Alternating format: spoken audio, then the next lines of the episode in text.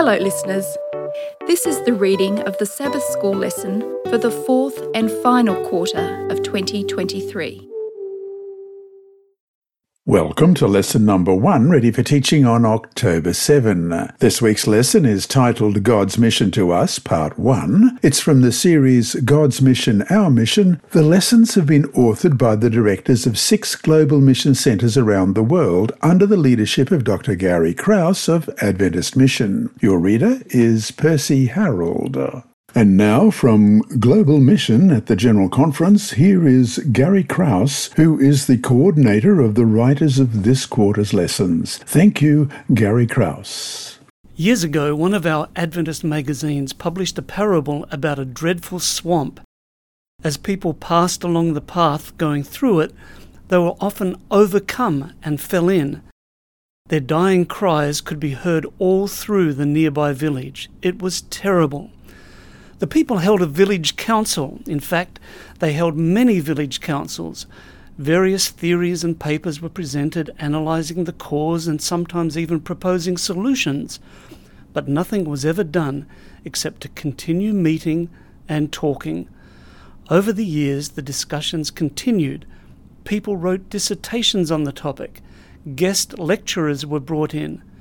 Yard sales were held to raise money so that meals could be provided to those who sacrificed so many hours sitting in these meetings. Eventually, money was raised to build a soundproof meeting room so that the cries of the lost and dying would not disrupt the ongoing discussions. But nobody did anything to help those who were in trouble and nobody did anything to try to stop more people from being lost in the swamp. They just talked.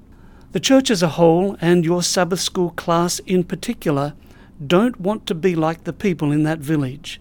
We love our time together to pray, think, share, and discuss.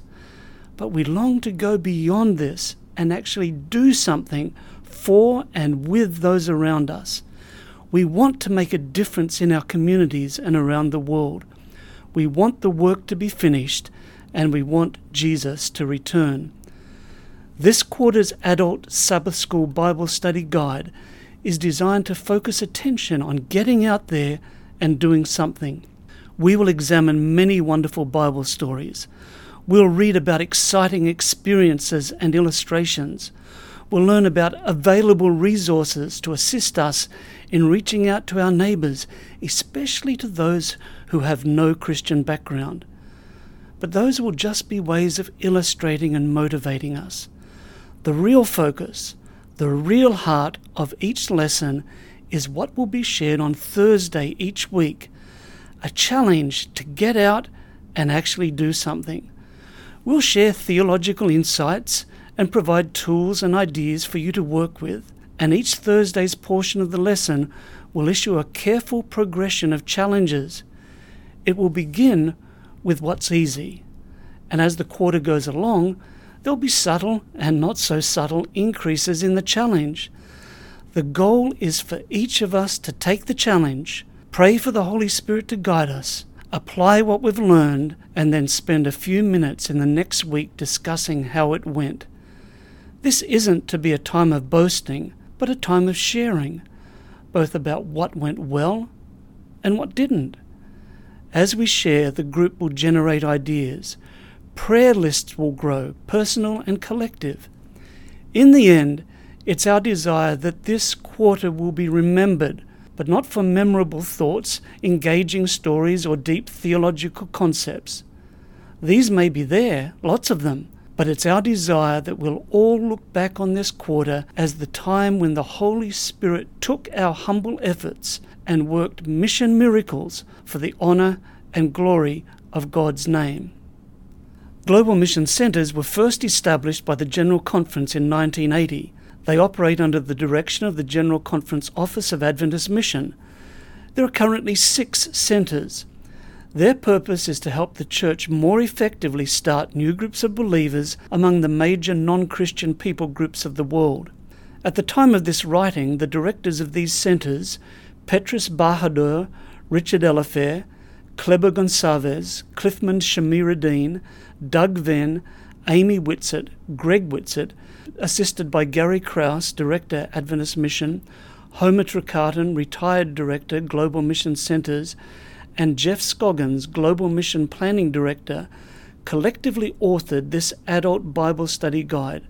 For more information, please go to www.globalmissioncenters.org. Sabbath afternoon, September 30. Before we start, let's pray. Our Heavenly Father, we thank you that we have a part in what happens here on this earth. You have given us the opportunity, once we get to know you, once we give our hearts to you, once we follow you, to become part of spreading your word to those about us. And we call it your mission. And Lord, as we begin this series of lessons, to find out what your word says to us about how we can be part of that mission, we pray that your Holy Spirit will guide us as we open each word, as we open each text, as we open each chapter and book in the Bible. May your grace and your love be shared upon among us through the Holy Spirit spreading your word.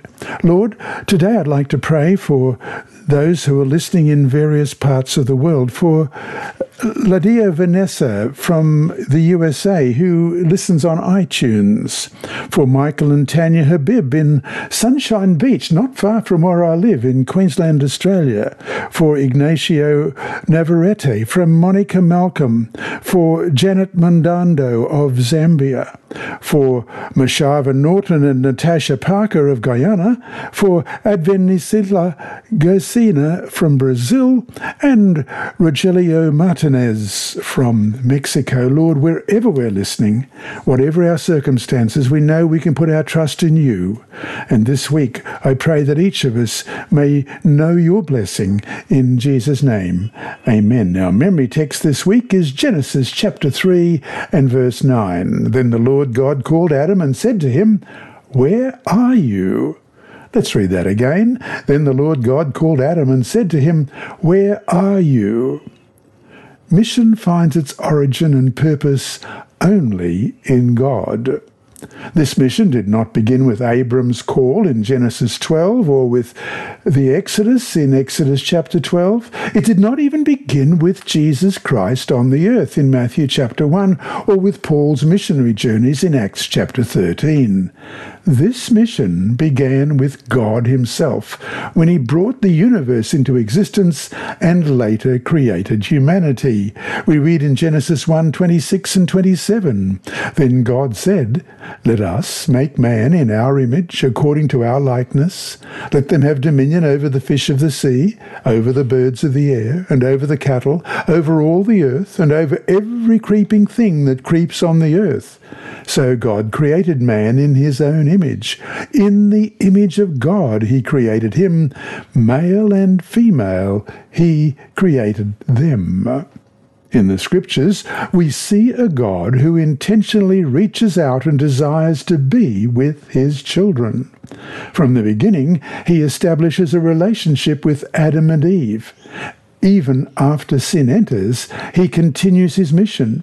But now it is to re establish his relationship with humanity.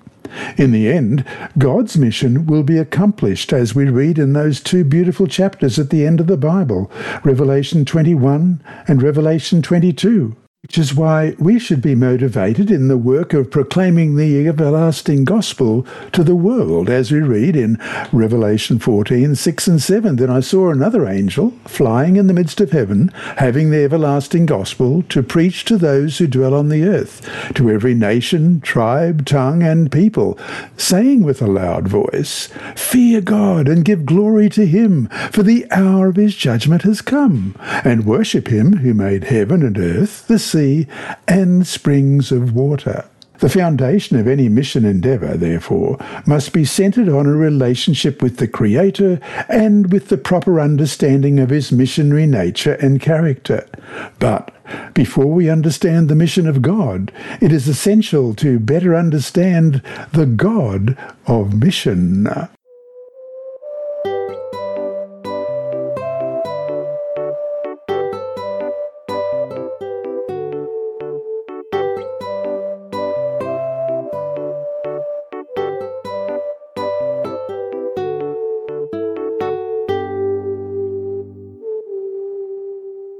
Sunday, October 1, the God who reaches out to us. God created us in his image and likeness. He gave us a perfect world, and his purpose was that we should live in perfect connection with him, a relationship centered in his most precious attribute, love. But for love to be real, God also gave us another precious gift, free will, the freedom to choose which way to follow. Of course, God gave clear instructions to Adam and Eve about the danger and deadly consequences of disobedience in Genesis chapter 2, verses 16 and 17. Let's read that. And the Lord God commanded the man, saying, Of every tree of the garden you may freely eat, but of the tree of the knowledge of good and evil you shall not eat, for in the day you eat of it you shall surely die. Satan, in turn, deceptively persuaded Eve that she could eat the fruit from the tree of the knowledge of good and evil, but without any negative results. On the contrary, he claimed that they would, as it says in chapter 3, verse 5, be like God, knowing good and evil. Unfortunately, Eve chose to eat and gave the fruit to Adam, who made the same choice. The perfect creation then was stained by sin. That moment changed God's original plan and purpose for the newly created planet Earth. The mission of salvation, which had been designed, as it says in Ephesians 1 verse 4, before the foundation of the world, had now to be implemented. Read Genesis chapter 3 verses 9 through to 15. What was God's first words to Adam after he and Eve fell?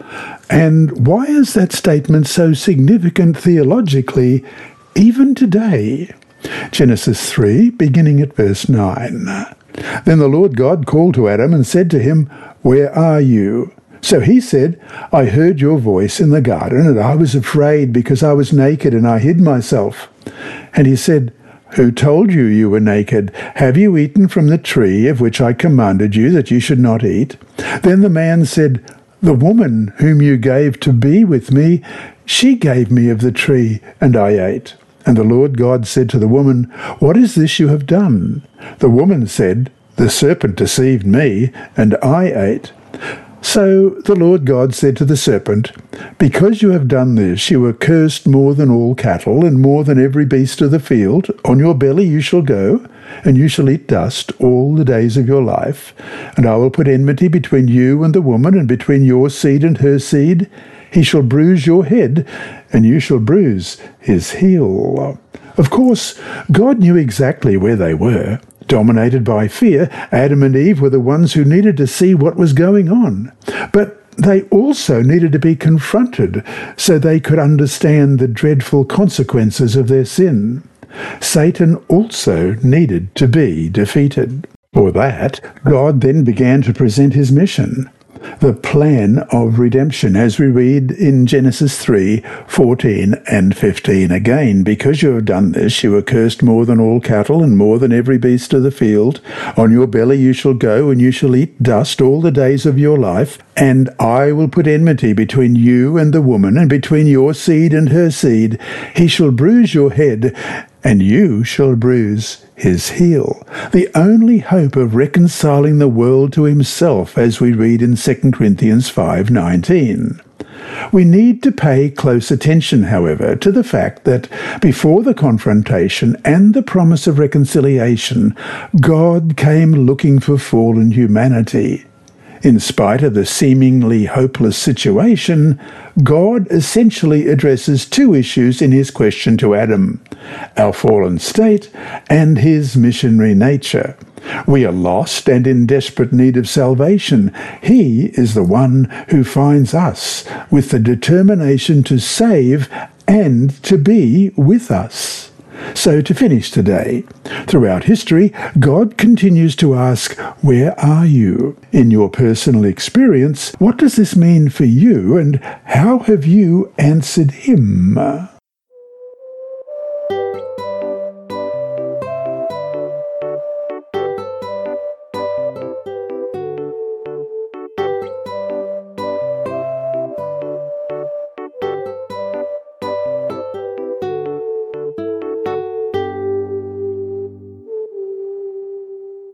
Monday, October 2. The God who longs to be with us.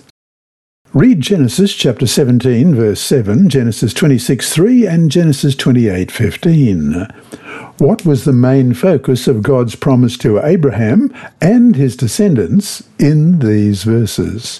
First of all, Genesis 17, 7, and I will establish my covenant between me and you and your descendants after you in their generations for an everlasting covenant to be God to you and your descendants after you.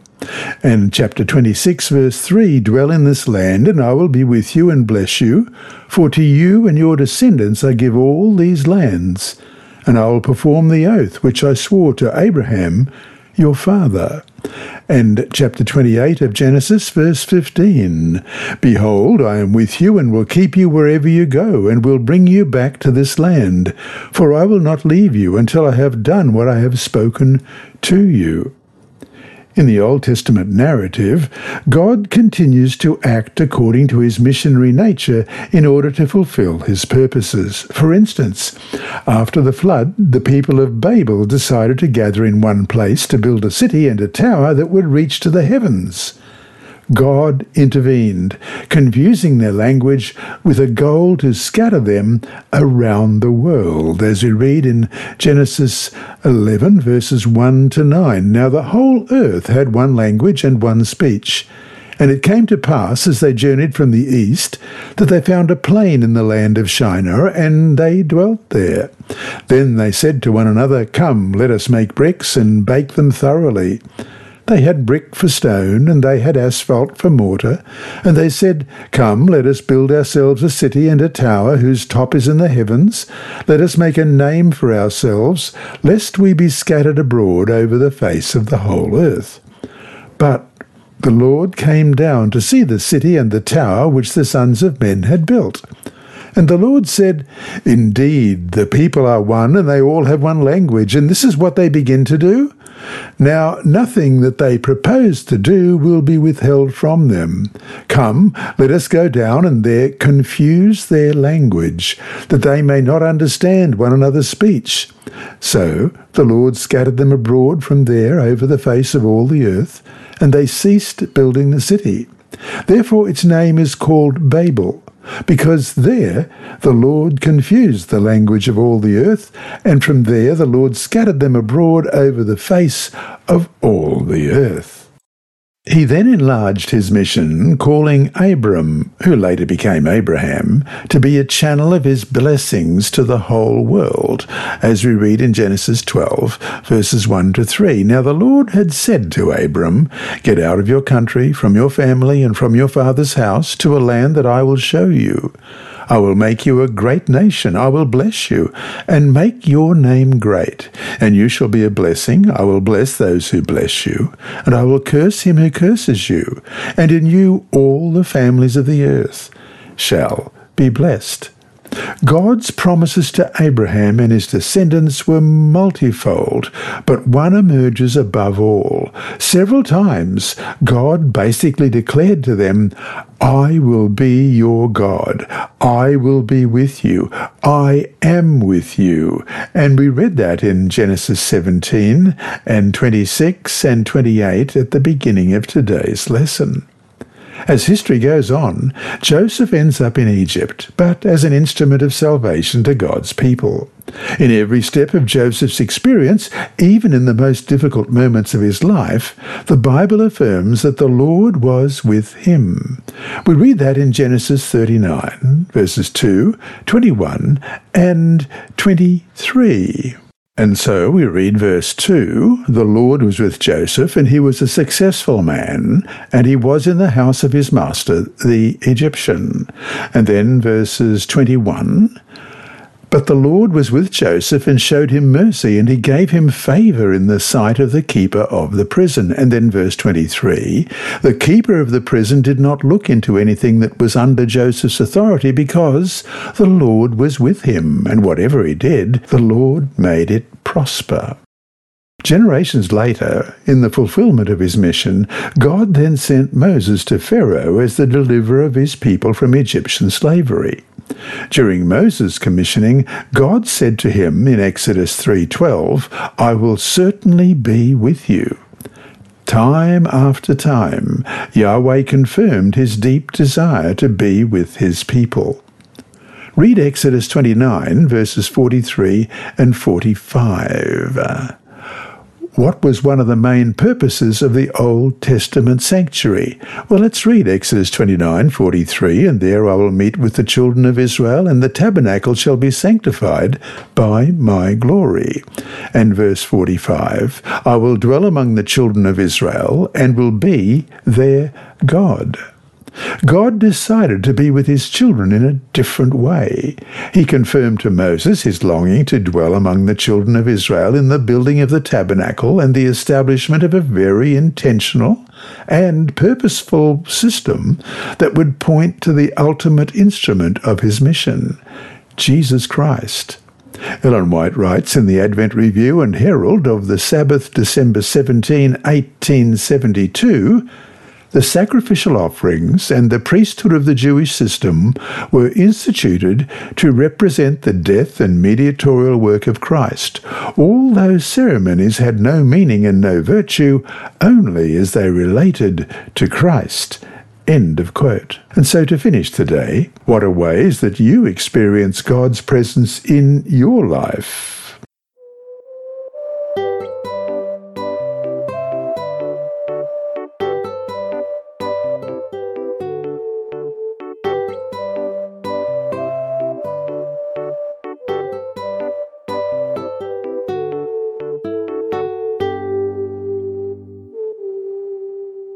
Tuesday, October 3, the God who became one with us.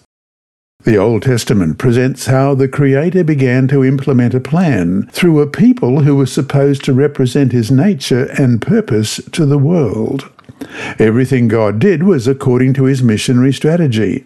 Through the prophet Isaiah, God said in Isaiah 46 9 and 10, I am God, and there is no one like me, declaring the end from the beginning, saying, My purpose will be established, and I will accomplish all my good pleasure. In the New Testament, however, God's desire to be with humanity takes a new dimension. Through Christ's incarnation, what was only a promise in the Garden of Eden in Genesis 3:15 becomes a reality. And in case you've forgotten what that promise was, Genesis 3:15 reads, "And I will put enmity between you and the woman, and between your seed and her seed. He shall bruise your head, and you shall bruise his heel." Read the narrative of the announcement of Jesus' birth in Matthew 1 18 to 23. What essential things does this account tell us about God? Matthew 1, beginning at verse 18. Now, the birth of Jesus Christ was as follows.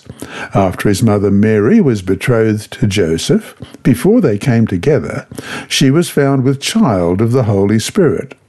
Then Joseph, her husband, being a just man and not wanting to make her a public example, was minded to put her away secretly.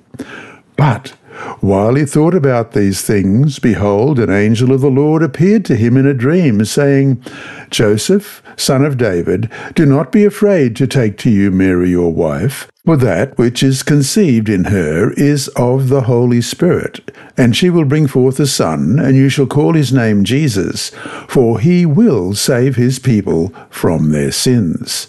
So all this was done that it might be fulfilled which was spoken by the Lord through the prophet, saying, Behold, the virgin shall be with child and bear a son, and they shall call his name Emmanuel, which is translated God with us. God with us, Emmanuel. God had dwelt among his people within the sanctuary, and now he dwelt with them in the physical person of Jesus of Nazareth. Indeed, with the birth of Jesus, God presented in concrete ways his continuous desire to be with us in nature and mission. The Son of God was fully human, and fully divine, and he is the one who affirmed, I am the way, the truth, and the life. No one comes to the Father except through me, in John 14, verse 6. Read John 1 14 to 18. What can you learn from Christ's incarnation about God's mission to us? And John chapter 1, beginning at verse 14. And the Word became flesh and dwelt among us. And we beheld his glory, the glory as of the only begotten of the Father, full of grace and truth. John bore witness of him and cried out, saying, This was he of whom I said, He who comes after me is preferred before me, for he was before me. And of his fullness we have all received, and grace for grace. For the law was given through Moses, but grace and truth came through Jesus Christ. No one has seen God at any time. The only begotten Son who is in the bosom of the Father, he has declared him. God moved forward with his mission and then, through Jesus Christ, was present in the flesh among his children the one and only Son who came from the Father full of grace and truth, as we read in John 1.14, fulfilled the Old Testament prophecies and, in accordance with the divine plan, became one with us, God in human flesh. The God of mission was continuing to accomplish his purpose. And so to finish today, think what it means that God's love for us is so great that he would come to us in our own humanity. How should we respond to this love, especially in terms of mission to others?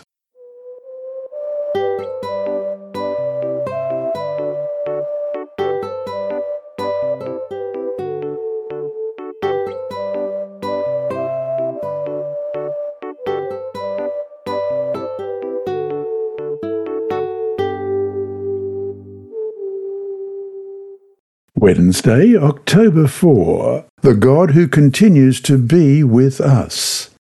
Jesus' life and ministry were God's ultimate revelation. In about three years, God was able to reveal more about who he was and what his mission was all about than in all he had done through any other method in previous generations. Christ was the perfect image of the invisible God, the one in whom all the fullness should dwell, having made peace through the blood of his cross, as recorded in Colossians 1 15, 19, and 20. In Christ, the missionary nature of God was completely made known. Jesus himself revealed his mission, saying in Luke 19:10, "The Son of Man has come to seek and to save that which was lost." Read and carefully reflect on John 3:16.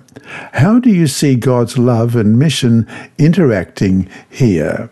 John chapter 3 verse 16. For God so loved the world that he gave his only begotten son that whoever believes in him should not perish, but have everlasting life. Later in his ministry, when Jesus approached his last week of life, humanity's final destiny was at stake. The events that took place during those days connected the expectation from the past with the hope for the future. During the Passover celebration, which pointed to freedom from the Egyptian oppression, Jesus Christ, the incarnated God, gave up his life to deliver us from the bondage of sin. The apostle Paul wrote in 2 Corinthians 5:21, God made him who had no sin to be sin for us, so that in him we might become the righteousness of God. Read Matthew 28, verses 18 to 20. What is the promise we can find in the Great Commission? How does it bring assurance to us as we get involved in God's mission? Matthew 28, beginning at verse 18. And Jesus came and spoke to them, saying, all authority has been given to me in heaven and on earth. Go therefore and make disciples of all the nations, baptizing them in the name of the Father, and of the Son, and of the Holy Spirit, teaching them to observe all things that I have commanded you. And lo, I am with you always, even to the end of the age. Amen.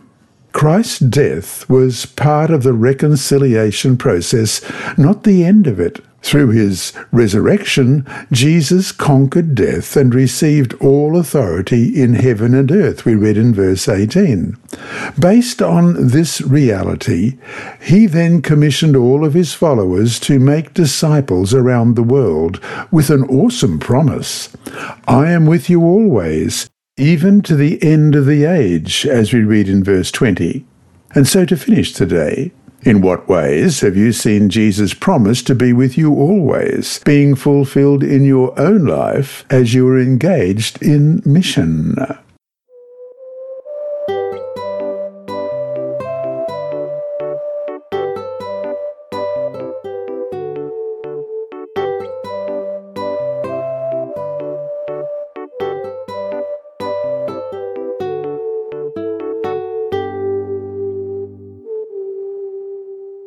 Thursday, October 5. The God who will come back for us. Read John chapter 14, verses 1 to 3. In what ways is it connected with the end time message found in the Scriptures? Let's begin John 14 and verse 1. Let not your heart be troubled. You believe in God. Believe also in me. In my Father's house are many mansions. If it were not so, I would have told you. I go to prepare a place for you, and if I go and prepare a place for you, I will come again and receive you to myself, that where I am, there you may be also. During his earthly ministry, one of Christ's most precious promises, the blessed hope, reflects once again the Creator's desire to be with us for eternity. Jesus affirmed in John 14, verse 3, I will come back and take you to be with me, that you also may be where I am. According to the Apostle John, the promise will finally become reality. Revelation 21 verse 3 reads, And I heard a loud voice from heaven saying, Behold, the tabernacle of God is with men, and he will dwell with them, and they shall be his people. God himself will be with them, and be their God. In The Desire of Ages, page 26, we read, The work of redemption will be complete, in the place where sin abounded, God's grace much more abounds. The earth itself, the very field that Satan claims as his, is to be not only ransomed but exalted. Here, where the Son of God tabernacled in humanity, where the King of glory lived and suffered and died, here, when he shall make all things new, the tabernacle of God shall be with men. And through endless ages, as the redeemed walk in the light of the Lord, they will praise him for his unspeakable gift. Emmanuel, God with us. End of quote. Here we find the most beautiful picture of redemption. The God of mission will finally fulfill his desire to be with his children eternally. What a tremendous privilege to be part of this reality. Weekly challenges. Throughout this quarter, you will be invited to engage intentionally in God's mission. This will be an opportunity to see and experience the God of mission at work in your life. Take advantage of this moment for personal reflection and be ready to share what you have learned with your class on a weekly basis. Additionally, the Challenge Up will encourage you to increase your involvement in God's mission. And here's the challenge for this week. Pray every day of the coming week for God to open your heart to be part of His mission. And then there's challenge up. Learn the name of someone in your life you don't already know a neighbour, a co worker, a shopkeeper, a bus driver, a janitor, etc. Begin praying for him or her each day.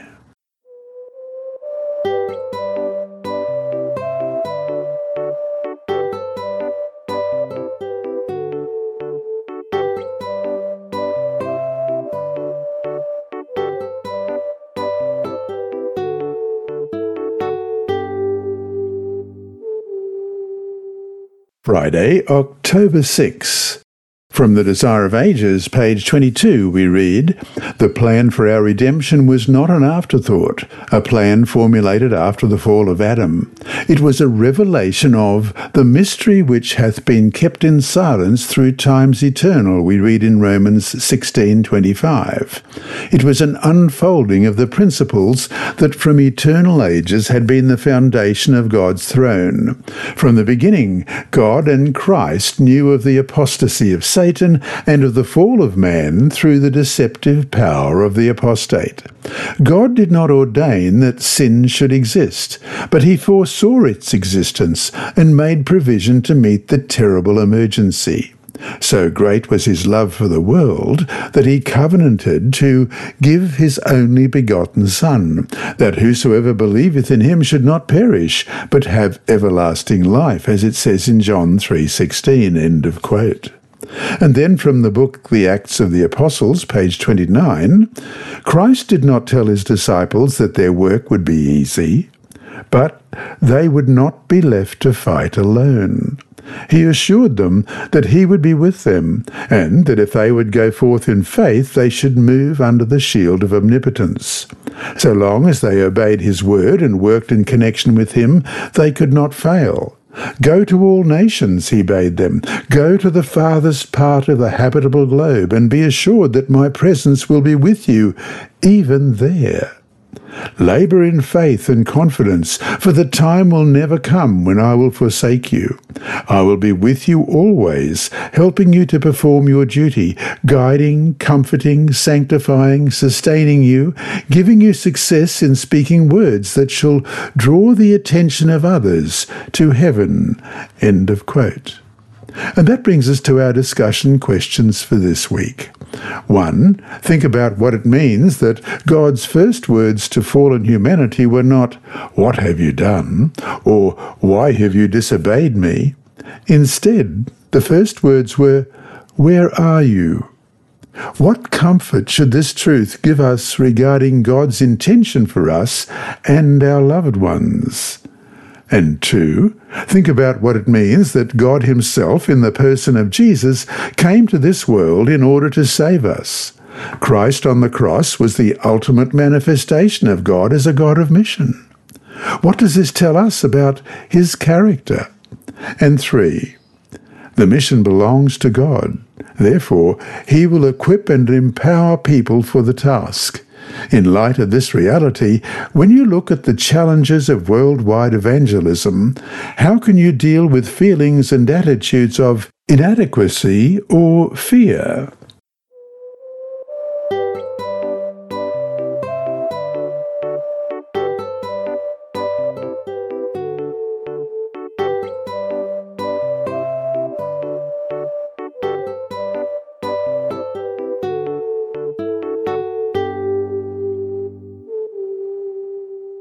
Two Boys, Two Prayers, Part 1 by Andrew McChesney.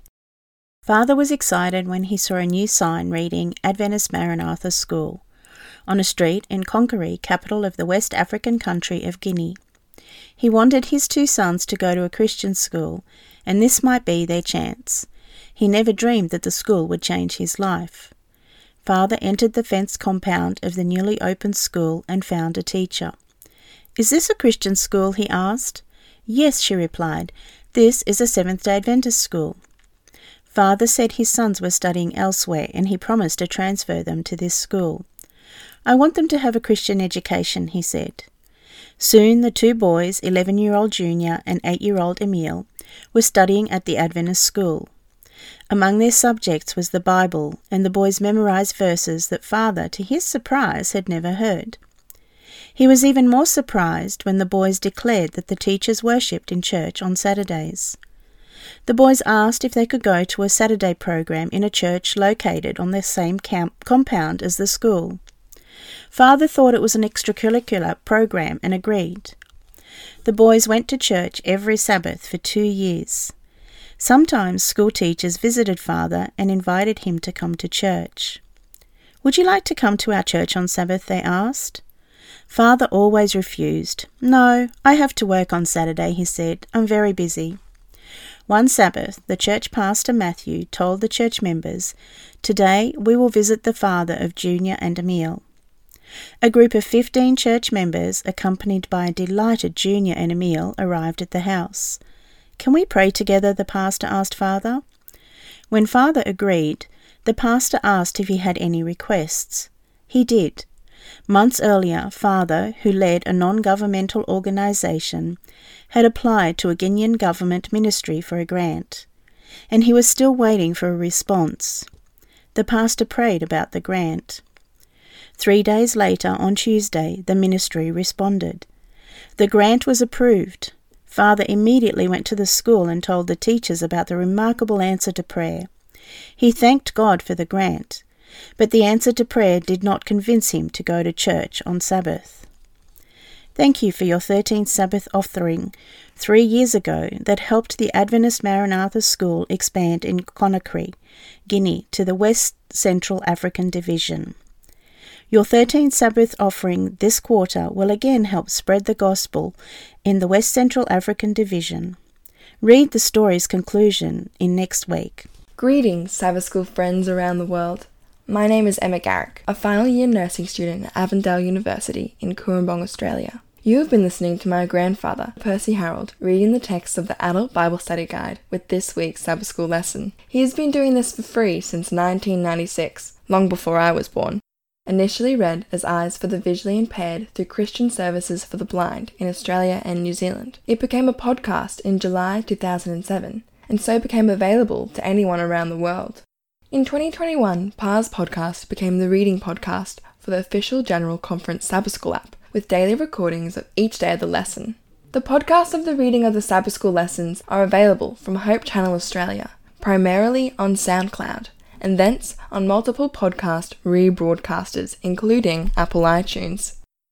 For several years, it has also been available in YouTube format, with the voice of my grandfather syncing in time with the scrolling of the text of the lesson, including all the reference texts. And for the visually impaired in the North American Division, it is available on CD from Christian Record Services out of Nebraska. Hope Channel Germany distributes it to the blind in Europe.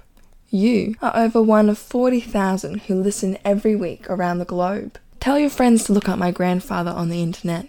It is simple. Just search for Dr. Percy Harrold, select the site you want to listen to, make it a favorite on your device, and be able to listen again anytime you like. But downloading the General Conference Sabbath School app is a sure way to listen daily. That is the one with the blue rectangular icon with a stylized globe and three angels superimposed. And, as my grandfather would say each week, remember, God is always faithful.